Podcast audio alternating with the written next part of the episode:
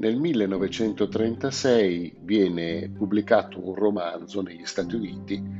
che immediatamente diventa un caso editoriale. Il romanzo prende il titolo di Via col vento, Gone with the Wind, e la sua autrice si chiama Margaret Mitchell. La scrittrice eh, ha impiegato dieci anni per eh, scrivere questo romanzo eh, che eh, cura nel dettaglio anche storico, eh, in quanto racconta eh, una vicenda romantica ambientata ai tempi della guerra di secessione. Il romanzo ha un immediato enorme successo, diventa un caso editoriale senza precedenti nelle prime quattro settimane della pubblicazione vende 180.000 copie, ma il tam tam eh, è talmente forte per cui ehm, eh, chi legge il romanzo è talmente entusiasta di questa storia che subito eh, racconta a chi conosce la bellezza di questa vicenda e tutti vogliono leggerlo. Non c'è americano, non c'è famiglia americana che non abbia una copia di Via col vento. Eh, nel, eh, nel, giro di sei mesi vende eh, un milione di copie, eh, vince il premio Pulitzer, è tradotto in 37 lingue, vengono stampate oltre 30 milioni di copie. Mm, è uno sicuramente dei romanzi più venduti di tutti i tempi. Sicuramente eh, il successo di questo romanzo è anche legato al fatto che eh, solo tre anni dopo viene realizzato quello che è considerato uno dei più grandi colossal eh, della storia del cinema eh, mondiale e in particolar modo in questo caso hollywoodiano che ancora oggi è considerato un, uh, un cult, un, uh, un mito della storia del cinema. Voglio raccontarvi qualche cosa della uh, lavorazione uh, di questo film, non avendo la pretesa di poter raccontare tutto perché il racconto uh, della lavorazione di Via col Vento non, non, starebbe in un normale audio, per cui cercherò di raccontare solo gli aneddoti più... Um, più particolari e divertenti, cercando un attimino anche di inquadrarlo nel contesto storico e nel contesto anche della, ehm, del periodo in cui ehm, il film è stato realizzato eh, nella, nella, Hollywood del periodo, del periodo classico. Immediatamente, evidentemente, di fronte a un successo così grande, eh, c'è una corsa per cercare di acquistare eh, i diritti del, del, film. C'è però un produttore che è più veloce degli altri. Questo produttore si chiama David Olseznik, eh, presente già da diversi anni nell'ambiente hollywoodiano, collabora con le principali eh, compagnie cinematografiche Normalmente eh, un film di questa levatura viene prodotto direttamente dalla compagnia che eh, poi lo distribuisce. In questo caso David Roselzny che fa eh, un'operazione abbastanza furba per cui eh, acquista da Margaret Mitchell per 50.000 euro i diritti per eh, la realizzazione del film. Mm, Peraltro Margaret Mitchell, al contrario di altri autori, non entra poi nella realizzazione del film, eh, vende i diritti e da quel momento diventa un prodotto eh, di David Olsetsnik. L'idea di Selznick è, è, quella di andare da una casa di produzione, eh, che potrebbe essere la Warner Bros., potrebbe essere la eh, Metro Golden Mayer, eh, piuttosto che eh, la Fox, e ehm, vendere eh, alla casa di produzione la realizzazione del eh, del film. In realtà Selznick eh, vede che eh, le case cinematografiche ehm, tendono a imporre dei propri attori, tendono a imporre ehm, il periodo di lavorazione, tendono a imporre i set, mentre lui su questo film vorrebbe una grande libertà artistica, la libertà di poter scegliere gli attori, la libertà di poter scegliere ehm, il, ehm, lo sceneggiatore, la possibilità di scegliere il regista. Di conseguenza, cosa abbastanza senza precedenti in quel momento, fa un accordo con la Metro Golden Mayer che diventa non la casa cinematografica di eh, produzione del film, ma diventa semplicemente la compagnia che distribuirà i film nei cinema, perché ogni eh, casa di produzione a quel tempo aveva dei propri cinema e nei propri cinema distribuiva pro- solo i film eh, che, eh, che produceva. Quindi il film esce come um, un film distribuito dalla Metro Golden Mayer, ma è fino in fondo un film prodotto e realizzato dalla, uh, da David Oselznick e quindi dalla sua uh, compagnia, che non sarà mai una compagnia cinematografica, però con questo film Selznick diventa uno dei più importanti produttori. Eh, del, del, del, periodo diciamo, uh, di, di cui stiamo parlando. Selznick la prima cosa che fa e cercare di individuare un regista e dopo una serie di analisi eh, decide di eh, dare l'incarico a George Cukor. Eh, e poi evidentemente il secondo passaggio è trovare uno sceneggiatore che prenda in mano eh, il libro della Mitchell e ne ehm, realizzi un copione. Non è semplice perché immediatamente ci si rende conto ehm, che non si tratta di un film che sarà breve, nel senso che la trama è talmente eh, lunga, eh, contorta, fatta di tanti passaggi che è evidente a tutti che si, si, rischia di superare le quattro ore, tant'è vero che comunque eh, il film Via col vento, anche nella sua realizzazione finale, è un film molto lungo. Quindi il lavoro dello eh, dello sceneggiatore è quello in un primo momento di prendere il, tutta la trama del romanzo, di ehm, scriverne i dialoghi e poi di cercare di operare dei tagli per ridurre il più possibile eh, il contenuto del romanzo. In realtà Selznick, ed è una politica che avrà da quel momento in poi per tutti i film che produrrà, ehm, ritiene che eh, affinché un film sia un film di successo, deve derivare da un romanzo di successo e il più possibile deve essere fedele al romanzo, perché chi ha amato il romanzo vuole ritrovare nel film tutti i dettagli del, del romanzo, non vuole eh, una trama eh, che richiami quello che ha letto, vuole che sia preciso, lo farà anche l'anno eh, successivo a Via col Vento con ehm, ehm, l'adattamento di, di, un romanzo famoso eh, di, di Daphne du Maurier che è Rebecca la prima moglie eh, che poi farà eh, realizzare al regista Alfred Hitchcock ed è il primo film eh, americano di Alfred Hitchcock che realizza e che avrà anche quello un discreto successo, chiaramente non al pari di eh, Via col vento, che rimane comunque in un certo senso anche unico nel suo genere, nella sua storia. Eh, individua un, uh, individua uno, uno sceneggiatore eh, che si chiama Sidney Howard, eh, però immediatamente è chiara una cosa, che David Selznick, e lo farà in tutti ehm, i passaggi più importanti della lavorazione di questo film, entra in ogni minimo dettaglio, anche se sulla carta c'è uno sceneggiatore, c'è un regista che inizialmente è George Cukor ma poi cambierà, eh, c'è un direttore della fotografia, in realtà eh, eh, in tutti i minimi dettagli eh, è come se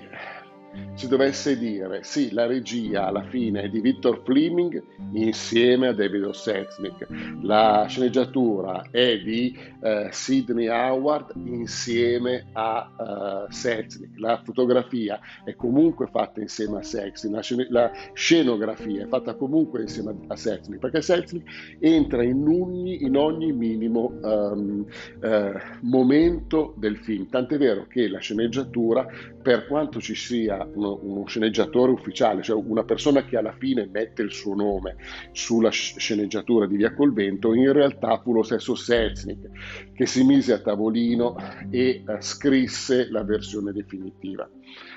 Peraltro sulla sceneggiatura, quindi sul lavoro, diciamo sul soggetto che porta poi al, ai dialoghi, lavorò anche un famosissimo uh, scrittore americano uh, che è Francis Scott Fitzgerald, l'autore del, del Grande Gatsby, scrittore eh, tra più importanti eh, del, ehm, eh, del, periodo che va dagli anni 20 agli anni 30, eh, a un certo punto ehm,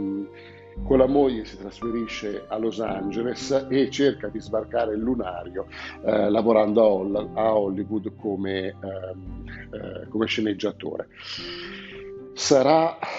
un impatto abbastanza difficile questo per uh, Francisco Fitzgerald che alla fine non riuscirà mai a sfondare, farà molta fatica, ad esempio eh, lui inizia a lavorare al copione di eh, Via Colvento ma viene licenziato dal Selznick perché eh, gli viene presentato un dialogo eh, della svampita zia Pittipat eh, che era appunto zia di Rossella e di Melania che era un, diciamo appunto una, ehm, una donna non sposata, rimasta nella mente un po' bambina, e Selznick ritenne che il dialogo che Fitzgerald aveva scritto non fosse abbastanza, lui disse, svaporato, no? cioè non, non, era abbastanza, non metteva abbastanza in evidenza le caratteristiche di una zia Pittipat che era rimasta um, una, un infante. Eh, questo fa capire molto come um, come dire, come Hollywood non va a guardare troppo nel dettaglio ehm, l'aspetto culturale, l'aspetto intellettuale dell'opera, si va molto sul, sul pratico, tant'è vero che non viene riconosciuto il genio di questo grandissimo scrittore. La storia di eh, Francis Scott Fitzgerald è un attimino rivisitata nel film Come eravamo con ehm, Barbara Streisand e Robert Redford del 1973, film di ehm, Sidney Pollack, ehm, in cui nello stesso modo eh, il protagonista, la storia è spostata, è spostata eh, agli anni 50 anche perché c'è tutta la volontà di um, introdurre tutto il tema del maccartismo e quindi della, del periodo della guerra alle streghe, eh, l'inizio eh, del pensiero comunista che entrava eh, negli Stati Uniti e il comunismo è fortemente attaccato appunto con il maccartismo perché il senatore McCartney ehm, in quel periodo fa un attacco forte a tutti i pensieri eh, legati appunto al comunismo e tantissimi sceneggiatori, attori, registi a Hollywood vengono um, eliminati, vengono licenziati proprio perché um, tacciati diciamo di una possibile, uh, di una possibile affinità con, allora venivano chiamati i rossi, appunto i comunisti. Quindi c'è una trasposizione a quel periodo, però eh, il personaggio di eh, Robert Redford è proprio ricalcato sulla figura di Scott eh, Fitzgerald, cioè un grande, ehm, eh, un grande scrittore di grandissimo talento che a Hollywood si perde ed è incapace di eh, non solo di avere successo, ma poi di continuare a scrivere, di continuare ad esprimere eh, la sua arte. Tornando a noi, tornando a Via Colvento, quindi abbiamo detto che ehm, eh, David Selznick ha scelto il regista, ha scelto ehm, eh, lo sceneggiatore che sta lavorando appunto sul soggetto, deve a questo punto scegliere eh, gli interpreti. Se sull'attore protagonista la scelta è leggermente più facile, Eh, per l'interprete femminile invece è un'impresa quasi impossibile. Eppure eh, inizialmente, soprattutto nei rapporti iniziali, perché eh, nel rapporto di distribuzione inizialmente eh, Selznick doveva lavorare con la Warner Bros., la scelta degli attori era già sta- stata definita. La protagonista doveva essere Bette Davis e il protagonista maschile, eh, Ray Butler, doveva essere Errol Flynn. Eh, peraltro l'incipit, la prima riga del romanzo Via col vento, eh, dice letteralmente Rossella O'Hara non era una bellezza, ma difficilmente gli uomini se ne accorgevano. Quindi Bette Davis era perfetta perché eh, non, poteva essersi, non, poteva essere considerata eh, nei canoni di bellezza estetica al pari delle sue colleghe, quindi non era la classica bellezza eh, diciamo del, del, del, periodo o diciamo in generale ehm, del, delle attrici eh, presenti ad Hollywood. Però era ricca di fascino e ricca di talento, quindi sic- sarebbe sicuramente riuscita con la sua interpretazione a far dimenticare a chiunque che comunque non si stava trattando di una classica bellezza del sud. Il problema era Errol Flynn che in quel momento è sicuramente perfetto per quel ruolo perché Errol Flynn che ha interpretato eh, film di cappe e spade, è stato Robin Hood, è stato Simbad, è stato um, un corsaro, eh, um, peraltro i, tratti, i, suoi tratti fisici ricordano anche un pochettino quelli di, poi, di quelli che sarà il, uh, il reale Red Butler. Però c'è un problema, c'è un problema che eh, Bette Davis ed Errol Flynn hanno litigato tra loro, si mal sopportano e quindi non hanno intenzione di lavorare insieme. C'è una sorta di battibecco per cui ehm, eh, Bette Davis non vuole, non vuole, la presenza di Errol Flynn. Um, in quel momento Selznick preferisce sacrificare il personaggio maschile rispetto a quello femminile, quindi terrebbe Bette Davis e cerca di individuare un secondo, perso- un secondo attore e lo individua in Gary Cooper. Eh, Gary Cooper ha avuto enorme successo nel film Marocco del 1931, se non ricordo male, con Marlene Dietrich, da quel momento ha una, um, uh, una carriera in continua ascesa, non solo è considerato bravo come attore, ma anche molto bello, per cui uh, potrebbe, anche se non è fisicamente diciamo il Red Butler ideale, potrebbe essere una buona scelta anche eh, per attrarre il pubblico femminile. Il problema è che Gary Cooper legge il romanzo e assolutamente dichiara che mh, mm, ritiene che non sia un che non sia un, uh, un, buon, un, buon, film. Lo legge, non rimane assolutamente impressionato e anzi dice secondo me questo film sarà un grande flop. Allora, se deve perderci la faccia qualcuno, ma che ci perda la faccia Clark Gable, non Gary Cooper e eh, il, nostro David O'Selznick ehm, accetta, accetta la, eh, così, la, proposta e va a ehm, proporre il film a Clark Gable. Allora, su Clark Gable in realtà ehm, eh, bisogna, bisogna, dire un paio di cose. Allora, innanzitutto Clark Gable è sicuramente il, eh, l'attore ideale per questo film. Si dice che addirittura nel mentre Margaret Mitchell scriveva il romanzo aveva proprio in mente eh, Clark Gable come protagonista eh, della, della, trama, cioè aveva in mente il viso di Clark Gable come, come Red Butler. Questo probabilmente è un po' una, un'esagerazione, una forzatura perché Margaret Mitchell inizia a scrivere il romanzo nel 1926, lo pubblica nel 1936, quindi vuol dire che più o meno avrà avuto una bozza finale intorno al 34, che era più o meno il periodo in cui Clark Gable comincia a diventare un attore noto. Per cui in tutti gli anni in cui eh, la scrittrice ha definito la figura del suo Red Butler ideale, eh, Clark Gable probabilmente non era ancora a lei e in genere conosciuto. Sta di fatto che sicuramente eh, quando si legge eh, Via col vento, il romanzo, e si legge la rappresentazione anche visiva eh, del eh, capitano Red Butler, eh, è incredibile perché la rassomiglianza con Clark Gable eh, è proprio evidente, dai capelli, dai baffi, il sorriso, il fatto che comunque abbia quello stesso carattere molto schietto, spavaldo, che allo stesso tempo però sia un uomo di cuore cuore, eh, che sia eh, una figura virile, eh, sono tutti degli aspetti che si sposano perfettamente a Clark Gable. Clark Gable però, al pari di, di Gary Cooper, non è troppo convinto di interpretare questo ruolo. Ritiene infatti che ehm,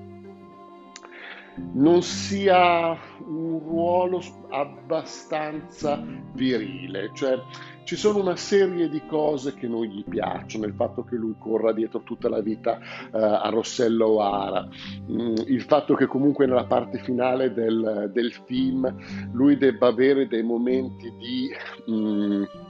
eh, in cui eh, si dispera perché comunque eh, capisce che la sua vita è in una fase di, eh, così, di eh, che corre sul filo del rasoio, no? perché comunque eh, nella parte finale del film perde la figlia, perde eh, Melania, che è stata la donna alla quale lui si è sempre appoggiato, ehm, è disperato perché è convinto di non poter avere ehm, eh, Rossella. Se ricordate, nella parte finale del film eh, ehm, Red Butler eh, è proprio in una fase di disperazione, di collasso nervoso, di, di profonda crisi. Eh, nel momento in cui c'è la, ehm, la, la, la, morte della figlia, giustamente il regista chiede a, a, a, Clark Gable di piangere e Clark Gable invece no, dice no, un uomo anche di fronte al dolore più grande non piange, no? per cui questa mentalità un po'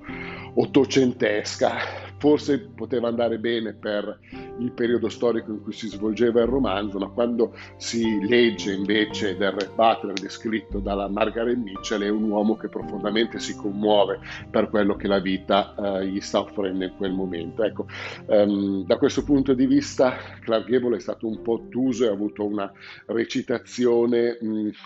un pochettino chiuso e questi sono anche i motivi per cui lui è dubbioso sull'accettare, eh, sull'accettare il, eh, il, film. Tra l'altro Clark Gable si vanterà per tutta la sua vita di non aver mai letto il romanzo Via col vento, ma di aver letto solo la sceneggiatura e questo forse può essere stato anche un, un, errore per non avere compreso fino in fondo il personaggio che andava ad interpretare. C'è però un fatto, eh, in quel momento lui è profondamente, l'attore eh, Clark Gable, è profondamente innamorato di un'attrice, Carol Lombard, eh, che vorrebbe sposare. Eh, Carol Lombard è libera, convivono i due di nascosto perché la morale eh, dell'epoca non avrebbe mai permesso eh, di vivere una relazione al di fuori eh, del matrimonio e anzi profonda, il profondo regime di censura che vigeva in quel momento non avrebbe mai permesso a due, due attori così importanti di continuare a recitare se si fosse saputo che eh, vivevano una relazione eh, extraconiugale e fuori dal matrimonio. Ma il problema vero è che Clark Gable è sposato, è sposato in un matrimonio di convenienza, ehm, all'inizio della sua carriera aveva sposato in un primo momento una maestra di edizione che lo aveva svezzato, gli aveva eh, insegnato come muoversi sul palcoscenico, come gestire ehm, il, sia eh, la sua gestualità che la mimica che eh, la dizione e in un secondo momento aveva invece sposato una donna molto, eh, molto ricca, che gli aveva permesso di ehm, muoversi attraverso eh, i contatti della moglie nel mondo di Hollywood, di avere i suoi primi ehm, eh, rapporti di lavoro importanti, primi, ehm, le, le, le, prime parti che, eh, di successo in, nei film e che gli aveva dato anche una certa capacità ehm, eh, economica. A questo punto però Clark Gable è diventato un attore di successo, vorrebbe riavere la sua libertà, ma la moglie più che per una ripicca che per eh, interesse economico non gli vuole concedere il matrimonio, il divorzio, glielo concederebbe solo se il marito le pagasse una buona uscita di mezzo milione di euro, di dollari, mezzo milione di dollari, che all'epoca è una cifra eh, enorme, no? cioè un singolo attore non è in grado di pagare una quota così eh, grande, anche perché tenete conto che gli attori allora erano tutti indebitati con le loro case cinematografiche, perché per poter mantenere un, certo stile di vita, avere auto, avere una, una casa, eh, vestiti importanti, ehm, essere sempre alla moda, fare viaggi in Europa, eccetera, eh, vedevano sempre anticiparsi dalle case di produzioni le, le proprie paghe e eh, di conseguenza erano sempre, come dire, ehm, eh, avanti rispetto ai pagamenti, no? per cui ehm, in realtà in realtà dovevano le loro case cinematografiche de- delle grosse quote eh, e è anche uno dei motivi per cui rimanevano legati poi inevitabilmente a queste case cinematografiche per un lungo, per un lungo periodo. Però eh, la Metro Golden Mayer, eh, anche perché ha timore che venga, si venga a conoscenza di questa storia d'amore tra Carol Gable e Carol Lombard, qualche giornalista ha già cominciato a raccontare questa storia sui giornali, fa una proposta a Clark Gable. Se lui interpreterà Rec Butler in ehm, Via col Vento, la Metro Golden Mayer sarà disposta a pagare, eh, ad aiutare Gable a pagare eh, la buona uscita nei confronti appunto della, della, ex moglie. E così succede. Quindi il motivo principale eh, per cui Clark Gable accetta di interpretare Via col Vento non è un eh, non è legato all'arte, ma è legato al, al vile denaro. Molto più difficile invece la scelta, la scelta, dell'attrice. Abbiamo detto che in un primo momento la eh, scelta di Bette Davis sembrava quella più ovvia. Eh, la stessa Bette Davis ci crede e pensa di realizzare il film. In realtà poi Selznick cambia idea. Cioè, abbiamo detto che la Mitchell non dice che... Um, che Rossella O'Hara sia bella, però nell'idea collettiva, nell'immaginario comune, si ha l'idea di Rossella O'Hara come di un essere angelico, di una bellezza eh, sopra chiunque altro. Di conseguenza Selznick cambia idea nel senso che vorrebbe eh, allo stesso tempo un'attrice bellissima e possibilmente un'attrice all'inizio della sua carriera, che lui possa eh, muovere come una pedina come, come, vuole lui. Tant'è vero che quando c'è un'altra eh, attrice che vuole disperatamente la parte, che è Catherine Hepburn, eh, che sicuramente ha uno standard di bellezza eh, notevole, eh, soprattutto in quegli anni, gli anni 30, era veramente una meraviglia, per cui sicuramente eh, non... Ehm, non c'è la scusa ecco, dell'aspetto fisico, in realtà Selznick le dice chiaro e tondo, ma io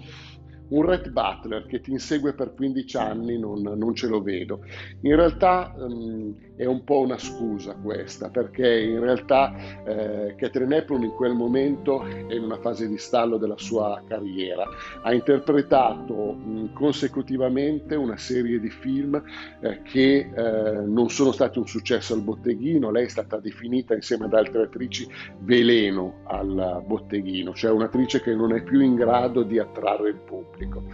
Eh, si riprenderà molto velocemente, soprattutto verso la fine degli anni 30, all'inizio degli anni 40, si riprenderà in modo sorprendente, diventando poi in realtà un punto di riferimento eh, e divenendo ehm, nel, nei 30 anni successivi, eh, insieme a Bette Davis, eh, l'attrice eh, che verrà ritenuta tra le più brave ehm, nell'universo hollywoodiano, peraltro è l'unica attrice che ha vinto quattro Oscar come migliore attrice protagonista. Però in quel momento ehm, Selznick non, non, crede in lei, non crede in lei, non crede in, in Bette Davis. Bette Davis è talmente arrabbiata di questa cosa che accetta di girare un film che si chiama Jezabel, la figlia del vento, viene chiamato addirittura in italiano proprio per richiamare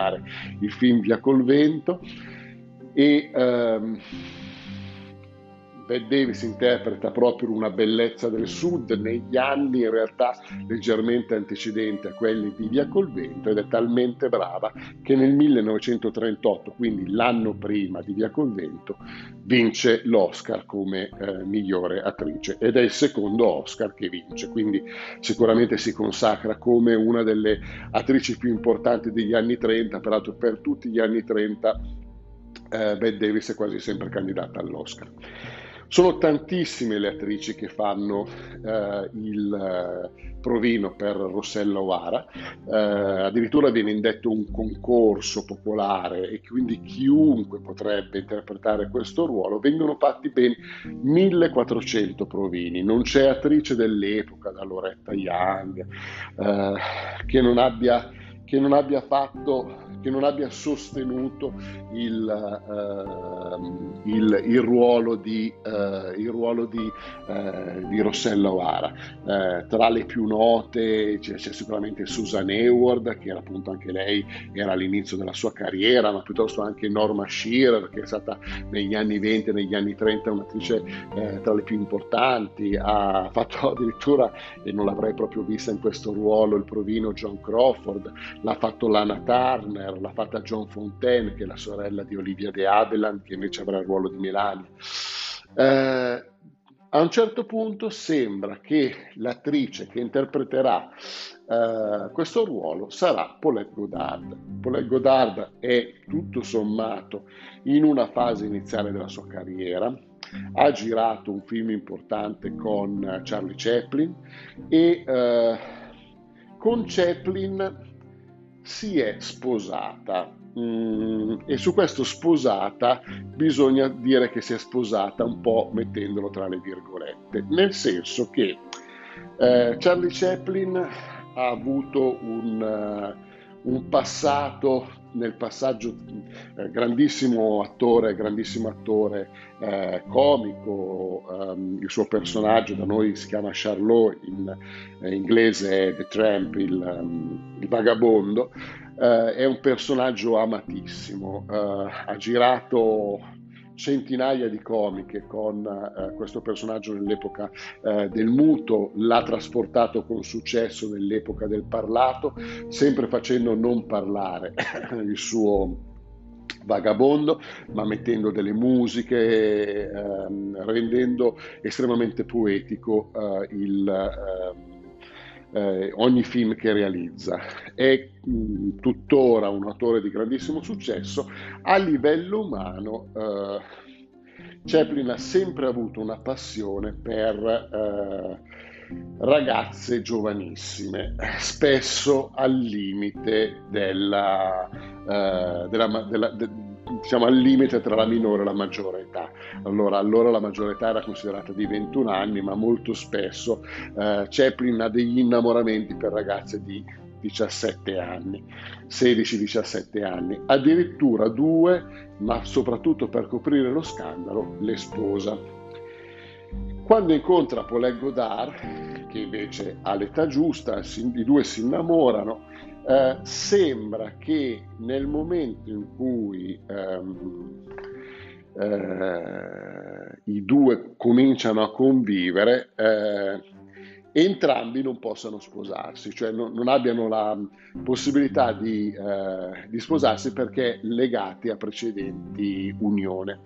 In realtà i due fingono un matrimonio, nel senso che mm, eh, questa cosa è tuttora poco chiara, nel senso che eh, nessuno sa davvero se il matrimonio tra Paul Godard e Charlie Chaplin ci sia mh, davvero stato. Probabilmente la cosa che in realtà succede è che i due dicono di essersi sposati, allora si andava in Messico, ci si sposava eh, in Messico, eh, dicono di essersi sposati, ma in realtà ehm, qualche giornalista comincia a indagare sulla storia, non trova l'atto del matrimonio, quindi la Metro Golden Mayer, che era sempre stata molto ehm, legata appunto al clima censorio, eh, ten- la Metro Golden Mayer riteneva di fare film solo per la famiglia. Di conseguenza, eh, nel momento in cui Selznick gli dice che Paulette Godard potrebbe essere l'attrice eh, del film eh, e la Metro Golden Mayer sarà il distributore, abbiamo detto, della pellicola, va da Paulette Godard e le dice va bene, puoi fare il film, fammi vedere però il certificato di matrimonio con Chaplin. Sembra che in realtà questo appunto certificato non ci fosse, ehm, che Paulette Godard non fu in grado di dimostrare questo matrimonio e temendo un possibile scandalo nel momento in cui venisse realizzato un film così importante. Metro Goldemaglia pensava, cioè, se Paul Godard diventa Rossella O'Hara, vuoi che i giornalisti non facciano di tutto per scavare nel passato di Paul Godard? Se scoprono questa cosa qua, che quei due lì non sono sposati davvero, cioè succede uno scandalo di quelli che porta all'insuccesso del film. Quindi Paul Godard viene proprio nel momento in cui sta per essere realizzato il film, un, poche settimane prima della realizzazione finale del film, Paul Godard viene scartata. In realtà eh, a, fine, a fine dicembre eh, del 1938 iniziano le prime lavorazioni eh, del film che poi in realtà sarà portato a, a, dopo Natale quindi inizierà nel gennaio del 39 eh, ma ci sono delle prime scene perché vengono bruciati dei eh, degli antichi set cinematografici del periodo in cui c'era il cinema muto, si parla, si parla addirittura del set di King Kong, eh, e eh, Selznick coglie l'occasione di ehm, riprendere eh, questi, questi, set che vengono bruciati per realizzare eh, la scena ehm, dell'incendio di Atlanta. Eh, la sera in cui eh, viene realizzato l'incendio, eh, perché la scena è una scena notturna, per cui c'è questa, appunto, questa ripresa di queste fiamme in cui eh, la carrozza con Red Butler, Melania e Rossella ehm, ehm, cerca di fuggire da Atlanta per raggiungere Tara, la sera in cui viene fatta questa prima ripresa, la storia narra che eh, Selznick eh, si presentò sul set insieme a una giovane attrice inglese e questa attrice era Vivian Lee e venne presentata come ehm, la futura interprete di Rossella O'Hara.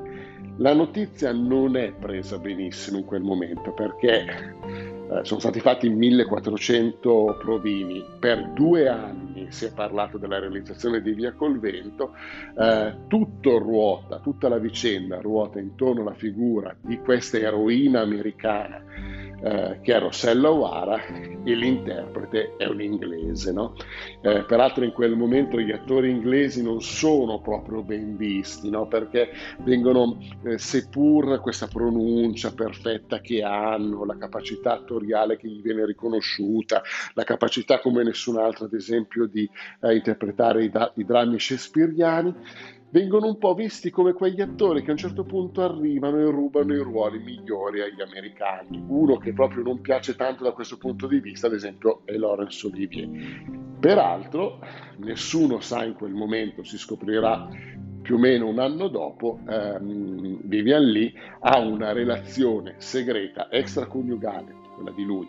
ehm, clandestina eh, proprio con Laurence Olivier, quindi non è in una condizione morale migliore rispetto a quella di Paulette Godard, però sicuramente è una situazione che in quel momento non si conosce. C'è da dire che Vivian Lee in quel momento poi, cioè in quel, in quel 1939 in cui si gira il film in particolare, è di una bellezza straordinaria. Cioè oggi è impossibile pensare che un'altra attrice potesse interpretare quel ruolo. Vivian Lee è Rossella O'Hara. Ehm, peraltro ha una capacità drammatica e attoriale eh, eccezionale, riesce a interpretare perfettamente sia la Rossella di 16 anni sia la Rossella di 10-15 anni dopo, eh, riesce a interpretare sia la bellezza del sud ehm, nel momento in cui eh, esplode ancora la sua bellezza acerba, a quella in cui deve passare il periodo della miseria, della guerra, in cui è tormentata dalla fame, a quella in cui invece esplode, soprattutto nella parte finale, una bellezza, prorompente, un carattere forte, dominante, una donna che non si fa sottomettere dagli uomini, che non si fa sottomettere dagli eventi. Era un ruolo, quello di Rossello Ala, molto difficile, ci voleva un carattere forte. Sicuramente sia Bette Davis che Catherine Hepburn sarebbero riusciti a interpretarlo um, in modo parimenti eccezionale, però sicuramente Vivian Lee ha il volto giusto eh, e ha la capacità eh, di, di, effettuare una, una, grandissima prova d'attrice. Quindi Selznick questa cosa la capisce, peraltro Vivian Lee fa immediatamente amicizia con George Cukor e si fa dirigere da lui, si fa, eh, cerca l'aiuto di George Cukor, con il quale sarà legato per tutta la vita da una profonda amicizia, per ehm, interpretare al meglio il, il suo ruolo. thank you